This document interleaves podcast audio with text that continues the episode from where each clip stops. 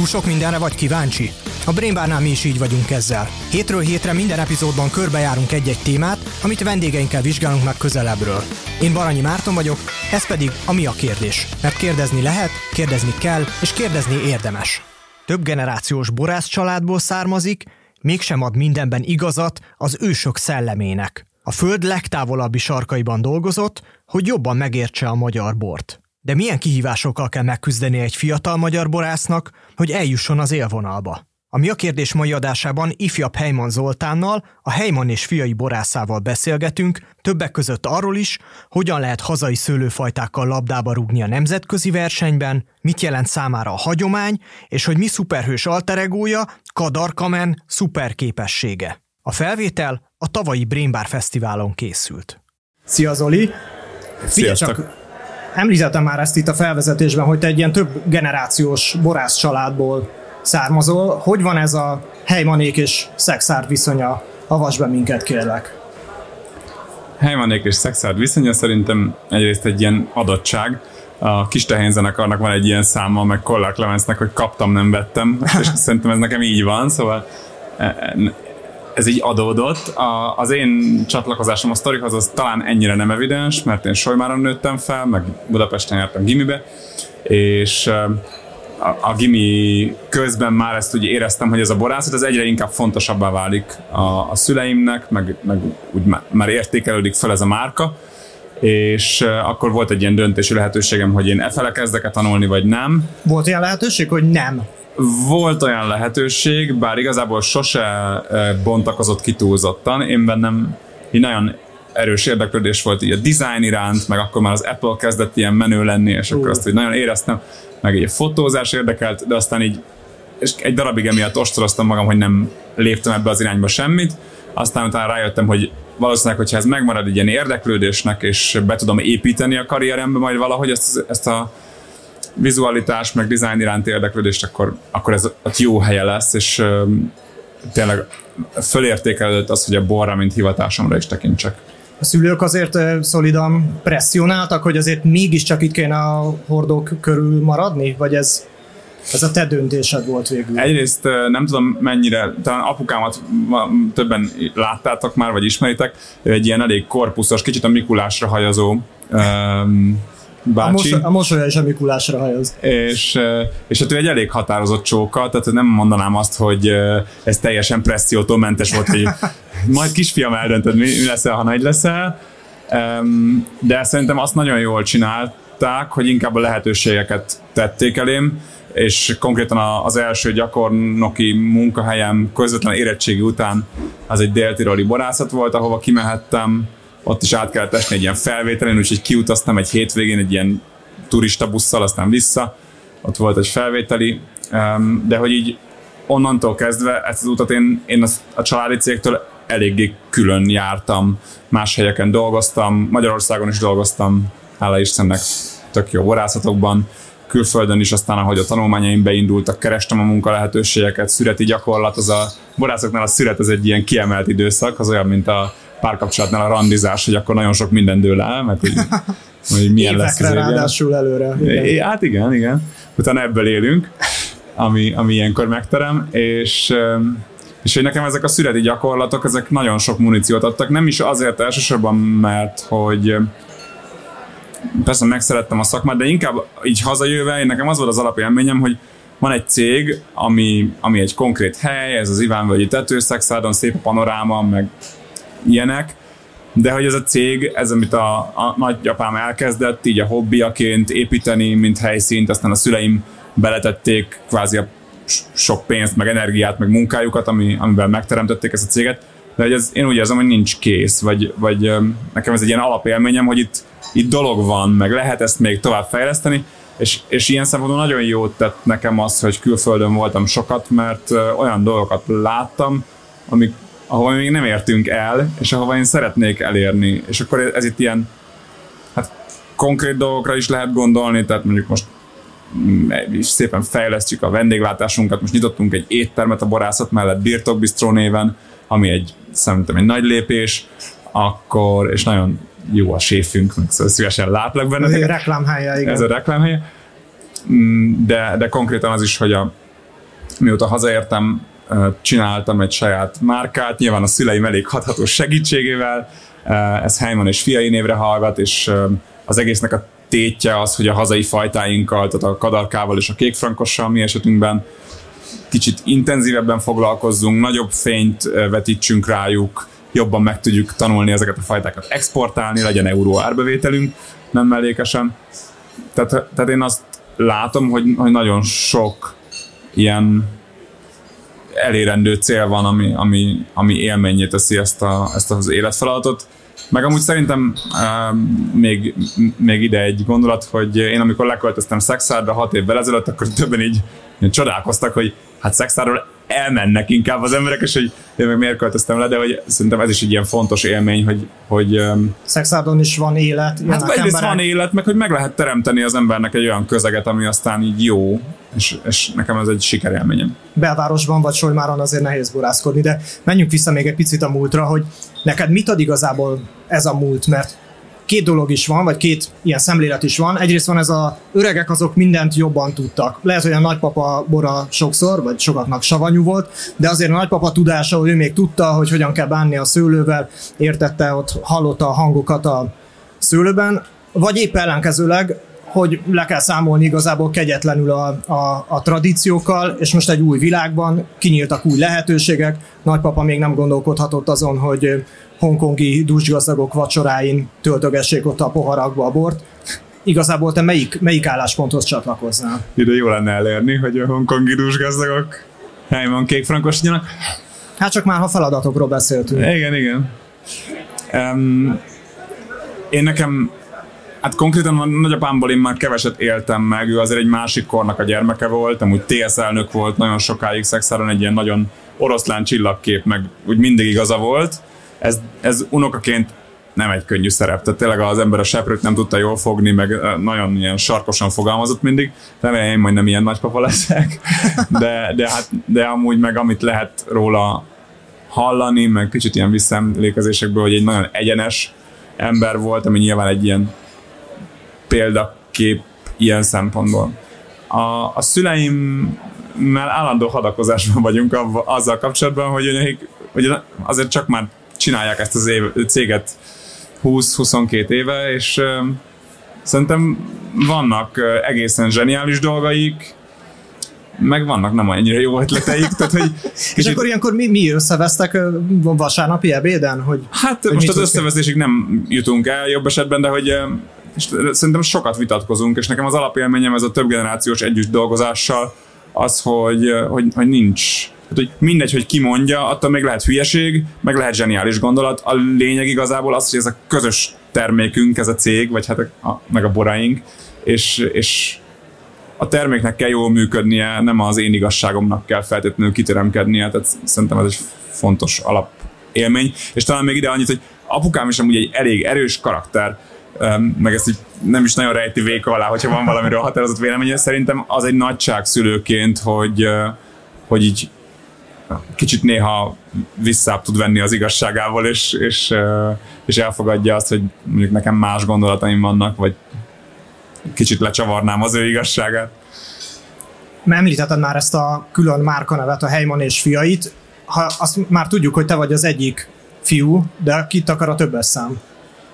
Van egy öcsém, Münchenben él és orvos, de amúgy ez ilyen fun fact, hogy ez a Heimann és fiai, ez egy, nem egy új márkanév, hanem még így a 90-es évek elején ez volt a címkénk aljára írva, hogy termelte és palackozta Heimann és fiai, ami apukámnak volt egy mondása, és akkor jelentette az ő édesapját, meg a testvérét is, aki amúgy pinceépítőként híresült el, akkor jelent nyilván édesapámat, meg minket öcsémmel, nekem is van két fiam, de hogy azt gondolom, hogyha még születne egy lányom, akkor nem zárnánk ebből ki. Tehát igazából az alapgondolat az volt, hogy szerintem egyrészt jól hangzik, meg külföldről nézve is az, hogy Unzöne, meg Ed Feely, meg Ed Sons, ez egy érthető koncepció. Hogy ez kicsit egy... ilyen bankár, vagy ilyen pénzügyi vonalba viszi el, nem a dolgot? Nem lehet. csak. Szerintem nekem van egy ilyen kézműves Aha. vonulata, és mi szeretnénk, hogyha ez a cég, ez vagy hát én, igen, majd még nincs lejátszva, mert öt éves a nagyobbik fiam, de hogy szeretném, hogyha ez az alkotási folyamat, ez, ez megtetszene a gyerekeimnek is annyira, hogy, hogy majd valahogy részt vesznek benne. És az öcséde még szóbálnak a szüleit, hogy merészet más pályát választani? Igen, igen. Öcsém világ életében egy sokkal függetlenebb srác volt, mint én. Eléggé eltérő irányokba is mentünk, iskolába is, én egy konzervatív burokba voltam, ő egy liberálisabba, Deutsche Schule Budapestbe járt, tehát ő, ő, ő neki így talán a kezdetektől fogva kódolva is volt, meg szerintem abba az irányba is erősítették a szüleim, hogy, hogy menjen és, és próbálja ki magát, de na- nagyon erős lojalitása van a céghez, pont például az öröklődésről relatíve sokat beszélünk, vagy vissza-visszatérően beszélünk az elmúlt években, és öcsémnek nagyon fontos az, hogy tulajdonos társ maradjon ebben a cégben, nyilván kisebbségi tulajdonos lesz, de, de, de hogy, hogy ő neki fontos ez a kötődés szexárthoz, a borkészítéshez. Szóval, hogy beleteszi a tétet ebbe a nagy közös játékba ő is. Én, én szerintem erős szándéka van, igen, hogy ettől ő nem szeretne elszakadni. Beszéltünk már itt a családban a, a vitákról, de én azon gondolkoztam, amikor készültem erre a beszélgetésre, hogy igazából, hogyha egy termék, mondjuk egy borra, palackborra nevedet viseli, akkor azért annyira nem lehet hibázni. Mert hogyha, mert egy nagyon-nagyon erős ugye a kötődés, mert nem az van, hogy elnevezted valamilyen szexárdi, akármilyen pincészetnek, hanem az minden utána visszahullik rád. Nyilván a jó is, de hát az emberek azért a, általában nem a jó véleményeket szokták megosztani, hanem jellemzően a rosszat. Igen, en, en, nyilván ennek van tehertétele. Igazából ez megint egy ilyen fun fact, hogy elkezdtem a legalább a Facebookon nem tudom túl a dolgot, de egy Kadarkamen néven, vagy álnéven futok, és hogy ez szerettem volna kicsit elszakadni ettől a Helymon Zoltántól, mert ez olyan nagyon hitelesen hangzik, vagy nem tudom, olyan fontosan. De hogy amúgy meg én nekem nagyon nagyon tetszettek így a tanulmányaim során is, meg mióta így belecsöppentem ebbe a szakmába, azok a, a termékek, meg az üzenetek, amik jobban tudnak termőtájról szólni, vagy akár adott dűlőkről, ebben tényleg nagyon nagy értéke van azoknak a fajtáknak, amik kötődnek egy adott termékrájhoz, ugye nálunk a kadarka és a kékfrankos, ez a két fajta, amivel én, hát legalább évtizedes, de adott is évszázados történetünk van, meg dolgunk van. És, és hogy Ausztráliában dolgoztam egy cégnél, aki egy kis garázsborászat, egy ilyen hipster srác, nagyon jó dolgai vannak amúgy. Úgy az mit jelent, hogy garázsborászat? Hát, hogy kb. akkora, mint mi, csak kin egy átlagos borászat az tízszer akkora, mint mi. Tehát, hogy, valami, valami méreteket, vagy valami paramétereket adsz nekünk, hogy, hogy el tudjuk ezt képzelni? Igen, mi földolgozunk 1300-1600 mázsos szőlőt egy évben, uh-huh. és ez mondjuk Ausztrál léptékben vagy Kaliforniában az abszolút kicsinek számít, mondjuk a legkisebb cégek között. Magyarországon egy ilyen kis középméret, és mondjuk egy nagy cég az földolgoz sokszor annyi szőlőt adott esetben. Aha. Meg hogy mi egy nap le tudunk születelni kézi szürettel, vállalatot szőlővel mondjuk egy hektárnak a termését. Ha nagyon ráhúzunk, akkor másfél hektár termését. A nagy üzem az meg arról szól, hogy leszületeli 10 hektár termését egy nap. Nyilván ez combine, meg fogadógarat, meg tehát teljesen más technológiai felkészültséget igényel. És, és ez a, ez a lépték, amiben mi dolgozunk, szerintem nagyon izgalmas olyan szempontból, hogy különböző termőterületeket tudunk külön tartani, föl vagyunk készülve a mhm. kisebb kádakat, kisebb erjesztéseket, több, több kísérleti tételünk lehet, egy adott bor is, akár mondjuk egy adott dűlőből összeállhat egy korábbi szüretből, egy későbbi szüretből, um, és hogy a, az Ausztrál, az Ausztrál sztorira visszatérve, hogy Mac-nek hívják a, a, az ottani főnökömet, és ő mondta azt, hogy számára az, hogy a dűlőket kezdte el kommunikálni, az valahol őt mentesíti annyiban, hogy persze, hogyha hibát követel, az nem, nem mossa le a hibát, meg attól meg a bor nehezebben válik eladhatóvá, de hogy, hogy mi nem csak, a, nem csak Heimanról szeretnénk szólni, hanem a Baranyavölgyről, meg a Batikeresztről, meg a Kadarka fajtáról is szeretnénk szólni. És um, én szerintem fontos bizonyos fokú transzparencia borászként. Tehát a borász Um, nyilván lehet egy, egy ilyen iparos, aki összerakja azt, hogy milyen ízt szeretnél, hogy a fogyasztói megvegyenek.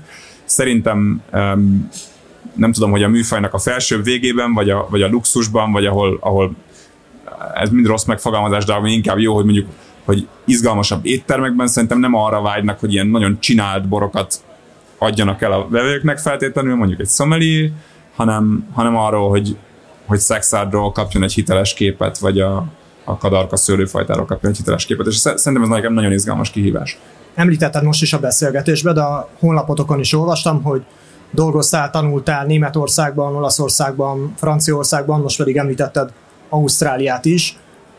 egy ilyen, ilyen patrióta felhorgadás szól belőlem, hogy mi a bánatért kell Ausztráliába menni ahhoz, hogy jó magyar bort tud csinálni. Hát szerint ideális esetben jó látni mindent, amit lehet. Nekem, és, és aztán valamit meg lehet belőle hazahozni, meg implementálni. Mm, nekem konkrétan Ausztráliát amúgy egy osztrák borász ajánlotta, hogy milyen menő volt, hogy ő diák éveiként járt a Meknél, eh, mert hogy nagyon jó borokat kóstoltak a szület közben, ebédkor is, meg vacsorakor is, eh, nagyon jó közeg van, vagy gyűlik össze ilyen kis cégeknél eleve sok gyakornok jön szerte a világból, nekem is volt egy új-zélandi, még egy kaliforniai gyakornoktársam, és ez olyan, mint az inaskodás a középkorban, hogy jó messzire kell menni ahhoz, hogy hazatérj. Igen, és szerintem ezek nagyon nagyon jól nyitják az embernek a világképét, én most azt gondolom, szóval én, hogyha még mehetnék, akkor még mennék. Nyilván most már ez egy másik életszakasz, de, de szerintem hát most nem tudom, hogy a kedves közönségből, meg a kedves hallgatókból majd hányan lesznek borászok, de hogy ezt én a, mindenképpen a borász szakmának egy ilyen izgalmának látom, hogy a tanuláshoz érdemes menni, szüretelni szerte a világban. Amúgy a mondjuk kaliforniaiak azok, azok ezt ilyen sportszerűen is csinálják kávé, hogy hogy részt vesznek egy szüreten Új-Zélandon, azt, vagy először Ausztráliában, aztán Új-Zélandon, mert kb. egy hónap elcsúszás van, és aztán mondjuk Burgundiában, aztán Toszkánában, és akkor egy négy Igen, szüret egy évben belefér. jól tudják, ugye, hogy, hogy eltérő időpontban van a, a szüret az északi meg a déli féltekén, és azért így lehet utazgatni. Igen, egy jó kis február, aztán március, április, és akkor utána augusztus, szeptember, szeptember, október. Szóval szerintem ez egy szépsége ennek a szakmának, hogy hogy azért nagyon sok szép termőhely van, és ezek kultúrtájak, meg, meg jó turisztikai célpontok és a borvidékek, és eh, sok, én sok mindent szedtem ettől magamra szerintem. Említetted, hogy eh, az internet némely bugyraiban Kadarkamen néven eh, vagy ismert. Mi Kadarkamen szuper ereje, és miért olyan nagy szám ez a kadarka szőlőfajta? Őszintén szóval a kadarka a leg legvékonyabb szőlőfajtánk, és eh, nekem ez kicsit egy ilyen justis eh, hangulat, vagy egy ilyen küzdelem. Mert... Ez mit, mit értesz ez alatt, hogy legvékonyabb? Hát konkrétan, hogyha kóstoltok kadarkát, 12-es alkoholja van általában, vagy 11 fél, vagy 12 fél, és, és ez nem egy ilyen nagy vörösbor, és szexáron valahol mindig efele ment, így pláne mondjuk 10 évvel ezelőtt nagyon efele ment a, a közbeszéd, hogy legyen egy bor minél testesebb, és édesebb, és kerekebb, és tannin, és akkor attól lesz egy vörösbor jó ez a kicsit ilyen nem borértő közönségnek kicsit úgy hangzik, mint amit az ilyen üzletemberek isznak, nem amiket, vagy amiket egymásnak ajándékozgatnak karácsonyra, olyan típusú Igen, igen mindenképpen van egy, van egy ö, ilyen felhasználási módja a bornak, ami teljesen jó. Most azt nem tudom mondani, hogy ennek a világnak én teljesen ellent mondok, mert nekünk is van például a Barbár nevű házasításunk, ez a csúcsborunk, és nyilván itt az a mérce, hogy ez, ez legyen egy sűrű, legyen egy, egy attól élvezetes vörösbor, hogy olyan habzsidőzsi. De, de hogy szerintem a, általában a borvilág is mozdul el kicsit a, a könnyedebb, fanyarabb világ fele, és, és számomra egy nagyon érdekes kihívás az, hogy mit lehet ezzel kezdeni. Tehát, hogy hogy legyen egy bor, könnyedebb, de úgy, hogy mégis adjon egy jó ízelményt, meg egy, meg egy izgalmas ízelményt. Tehát, hogy nagyon jó, a, vannak ezek a nagyon limonádénak szánt borok, vagy ami csak fröccsnek jó, az, az olyan unalmas műfaj, tehát annál szeretnénk többet adni. És a kadarka, visszatérve a kérdésedre, mm-hmm. a kadarka szerintem uh, egy nagyon izgalmas szőlőfajta ilyen szempontból, nagyon nagy bogyói vannak, vékony héja, halálkadarkát termeszteni, tehát nagyon uh, nagy kihívás, van, hogy egy adott termésnek kidobjuk a 15%-át konkrétan fürtökként, mert nem színesedik ez, ez sok olyan. a többi más szőlőfajtákhoz ez, képest? Ez nagyon sok, tehát mondjuk egy merlónál ez de facto nulla, vagy, a, vagy hát a megbízható világfajták azok azért terjedtek olyan jól el, hogy könnyű termeszteni, de a kék frankost is ide vehetném, az is egy nagyon megbízhatóan termeszthető fajta. A kadarka az macerás, viszont szerintem egy nagyon egyedi terméket ad. Én leginkább talán ezt a pirosbor megnevezést szeretem, tehát a kadarka egy olyan vörösbor, ami nem igazán vörösbor, hanem, Inkább egy, hanem egy nagyon jó ivású. Igen, de az annál meg izgalmasabb. Málaszörp gyömbérrel. most nem málaszörpöztem egy, egy, egy tuti borotokat. Nem gáz. És hogy engem most ez nagyon érdekel, még, még, még annyit lépnék tovább, hogy valami szakmaiságról is legyen szó, hogy a, szerintem most ez egy kihívás lesz nekünk. Én azt látom, hogy ez a Schiller műfaj, vagy a pirosbor műfaj, ez ez nagyon izgalmas világszerte is, És akkor talán még ide annyit, hogy a kadarkából oda jutottunk el, hogy most a, a, a termésünk felét külföldre adjuk el. Lehetne ez még több is, ha lenne több kadarkánk, de sajnos nem tudunk többet. Telepítünk, de az hosszú távon nő igazából a terület. És, és hogy nagyon-nagyon jól működik Kaliforniából jönnek ilyen sushi helyekről visszaképek, hogy a sushihoz mennyire jó, meg Kanadába adunk el sokat, Németország, Hollandia. Tehát az az érdekes, hogy, hogy Magyarország nem nagyon van rajta a bortérképen, tehát én nem látok olyan borfogyasztót, nem láttam olyan borfogyasztót Németország, amikor ott tanultam, aki bemenne egy borboltba, hogy hú, figyelj, magyar vörös, vörös bort szeretnék inni, van-e valami? De hogy olyan fogyasztó viszont nagyon sok van, és növekvő szemben van, aki szeretne valami újat kapni mondjuk a borboltjától, vagy az éttermétől.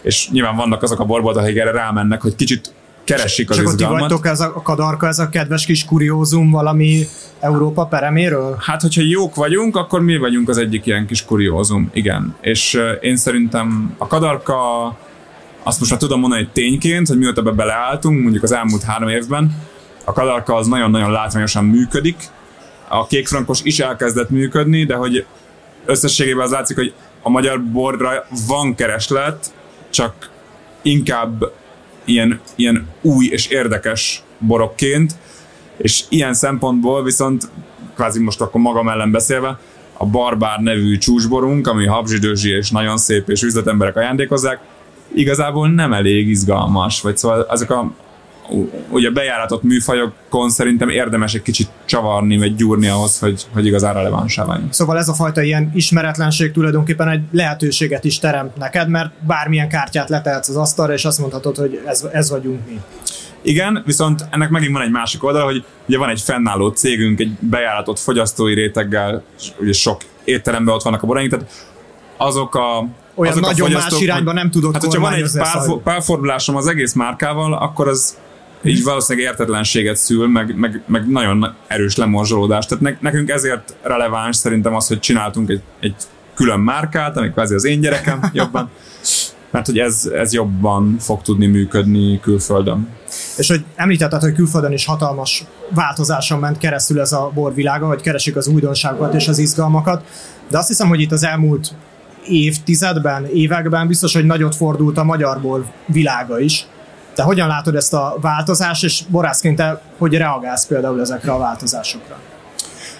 Én szerintem magyar borral nem vagyok teljesen elfogulatlan, tehát szeretnék egy kicsit, hogy éle is legyen a mondatomnak.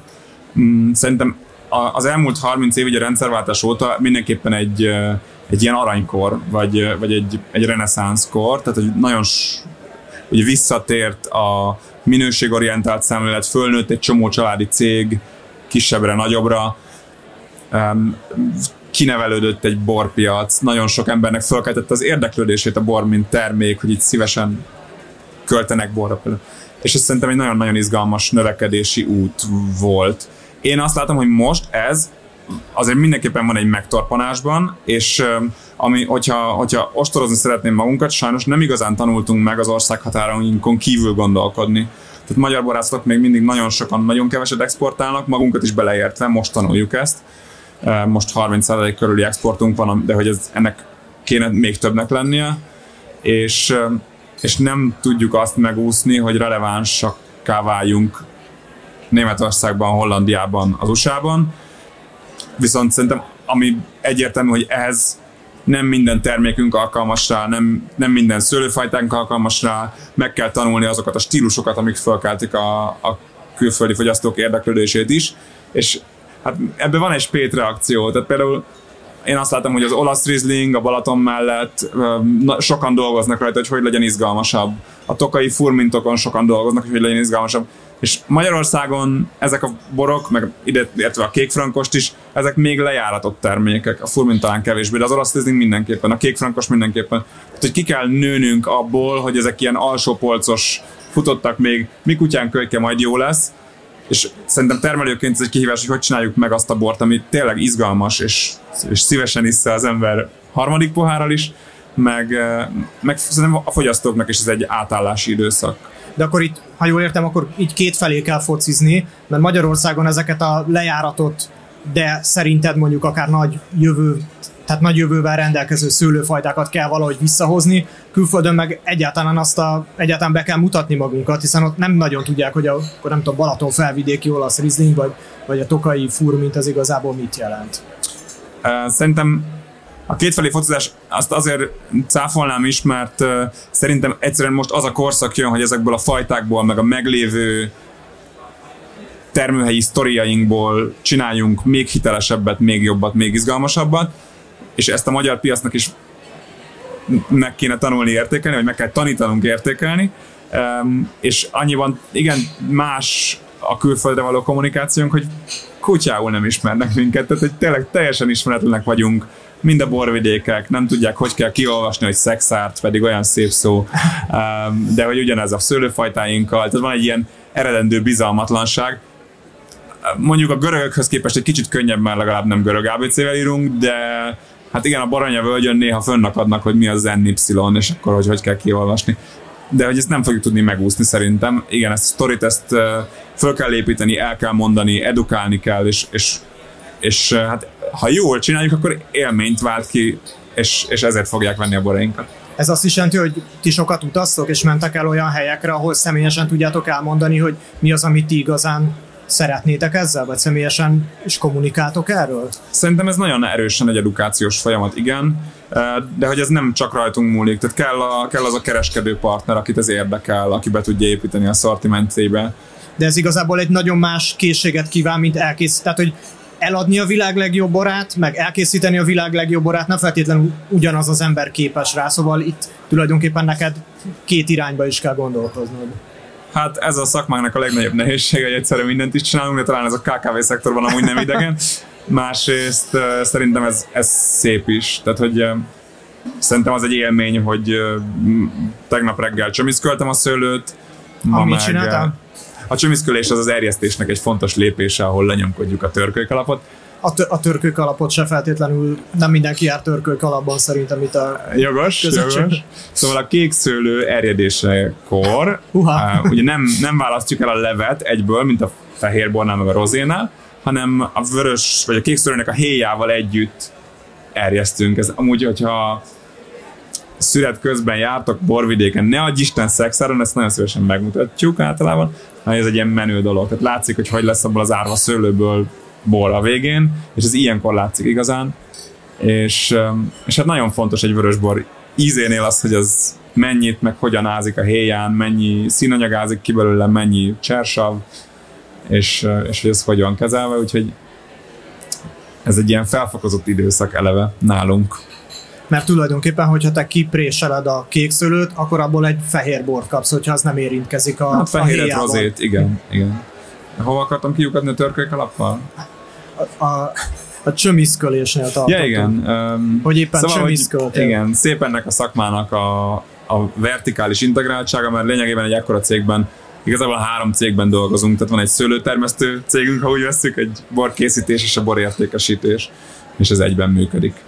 Nagyon érdekes, amit mondasz, olyan szempontból is, hogy, hogy megélhet-e ma szerinted Magyarországon például egy borászat magában? Vagy akkor ha elkezdődik onnantól, hogy lesz egy pincéd, aztán lesz egy kóstolótermed, aztán csinálsz ilyen dűlőtúrákat, lesz éttermetek, és aztán úgy tudom, hogy ti tartotok például filmvetítéseket, koncerteket, szóval egész ilyen kultúrprogramot uh, kerítetek így a bor köré működne ez kicsiben is, és akkor ez egy, ez egy ilyen kedves dolog, amivel kedveskedtek a vendégeknek, vagy, most, vagy, vagy ez most már egyszerűen így működik, hogy egy komplex élményt kell adni?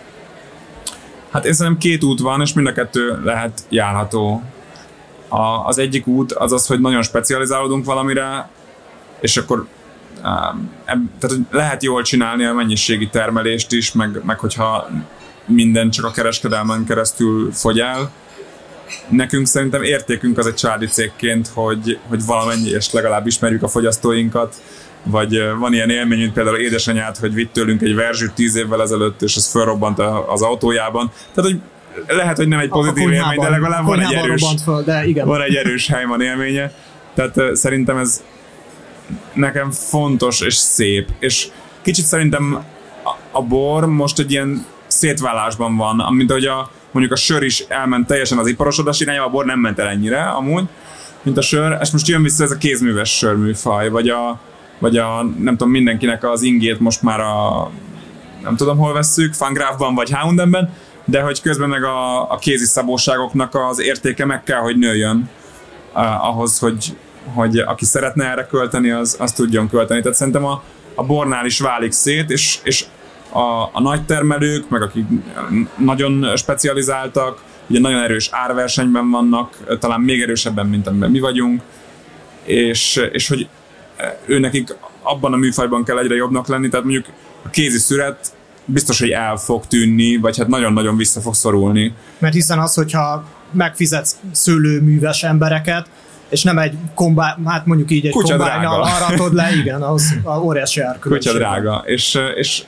nekünk meg az a feladatunk, hogy ha szeretnénk kézszerettel dolgozni, akkor elérjük azt a, azt az árainkkal, meg az embereinkkel, hogy ez az egy, egy, egy kettő együtt tudjon működni. Ez a, ez a financiális oldala a dolognak. És van egy közösségi oldala is, mert hogy ti büszkén kommunikáljátok a, ezt az egész szexárdi borvidék dolgot. Működik-e ez úgy? Gondolom azért ebben vannak hasonló szemléletű borászatok is, de működik-e úgy ez az egész terjeszkedés, vagy ez az egész ismeretterjesztés, akár külföldön is, hogy ilyen bozót harcosként mentek előre a dzsungelbe és vágjátok az ösvényt? Ez nem rossz kép, ez a bozott harcos dolog. Szívesen um, odaadom nektek majd. jó pénzért. Szerintem a szexádi borvidék összefogása, amúgy szerintem a leg, leginkább kiemelendő dolog az a szexádi palack, ami megszületett, most már 5 éves, ami egy borvidéki közös palackunk, és le limitáltuk magunkat három termékre, amivel kiemelten szeretnénk foglalkozni, ezek a kadarka, a kékfrankos és a szexádi bikavér. Ez egy olyan üzenet, ami szerintem leginkább hosszú távon nagyon jó üzenete lehet a külföldi terjeszkedésnek is. Jelenleg ott vagyunk amúgy, hogy a, a szexádi borvidéki marketing, meg a fókuszunk az nagyon erősen Magyarországon van. Ennek nőnie kell, és, és a, a bozott harcos az, az egy jó kép amúgy, mert nagyon szétaprózódunk, és sok fele kellene foglalkozni még jobb kommunikációval. Szexádi Rambó. hát igen, hizegő, hizegő. Az a kérdésem, Zoli, itt így a beszélgetésünk vége felé, hogy te hogyan látod mondjuk a, a saját boraitokat, és mondjuk a szexárdi borvidéket tíz év múlva? Én úgy látom magunkat, tíz év múlva már én leszek ennek a cégnek a vezetője, a, mert most is kisebbségi tulajdonos vagyok, de Addigra sikerül kiszorítani az ősöket. Csak egy árva borászati vezető. Szerintem a, a szüleim márkáit, azt most egy ilyen desztillációs folyamatban vagyunk, hogy van néhány márka, ami szerintem ikonikus és erős, és hogyha jól sáfárkodom vele, akkor az lesz, ami Porsche 911-esünk. Uh, ami meg nem Porsche 911-es, azt meg valószínűleg nem nagyon éri megcsinálni. És, és fókuszálnunk kell, és ez a fókusz ez el fog tolódni még jobban a, a hazai fajták irányába, és, és ott meg, hát meg kell teremtenünk azokat a csillagokat, amiket aztán lehozunk az égről szerintem. Tehát, de hogy ez az egész magyar borszakmára is lefordítva igaz, tehát szerintem meg ki kell szülnünk magunkból, ki kell kísérleteznünk magunkból azokat a, a megfogalmazását az olasz Rieslingnek, a Furmintnak, a Kadarkának, a Kékfrankosnak, ami, amire föl lehet figyelni a világból, és ennek most az ilyen abszolút a beta verziói léteznek szerintem és, és remélem, hogy sikerül átváltani őket alfa verzióba. És, és hogyha ez viszont sikerül, akkor, akkor ki kéne, hogy alakuljanak azok a borász családok, vagy, vagy ha nem is családok, de cégek, akik, akik világszerte valamelyest ismertek, legalábbis nagyon borgedi körökben ismertek, mert ez valószínűleg nem arról fog szólni, hogy az angliai Tesco vásárló ismerni fogja a helymont, de, de az, hogy egy jobb étteremben egyáltalán legyen magyar vörösbor, és az jobb esetben helyen legyen, ez, ez egy szerintem egy nagyon jó cél, meg ez akkor azt is jelenti, hogy a bevételi forrásaink több csatornásodnak, és ez, ez a családunk megélhetése szempontjából középtávon nagyon fontos. Ez volt a Mi a kérdés, amiben ifjabb Heyman Zoltánnal, a Heyman és fiai borászával beszélgettünk. Nézd meg a leírást, ahol további olvasnivalókat, extrákat találsz az epizóddal kapcsolatban. Köszönjük, hogy velünk tartottál, és ne felejts el feliratkozni a következő epizódokért.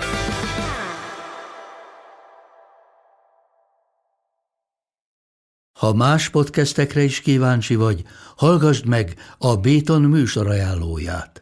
El tudod képzelni, hogy a podcastet, amit éppen most hallgattál, fél év múlva már a mesterséges intelligencia generálja? Mi sem. De ha érdekel, eljött már a gépek lázadása. Hallgass bele az Embertelen podcastbe. Orsós Lajos vagyok, a műsor házigazdája. Egyelőre még élőben. Egyelőre. Fedezzük fel együtt, hogyan ismerkedik, randizik, mesél és vitatkozik Betty és Péter, két teljesen mesterséges intelligencia. Lajos, a podcast címét mond még egyszer, Léci. Oké. Okay. Embertelen podcast.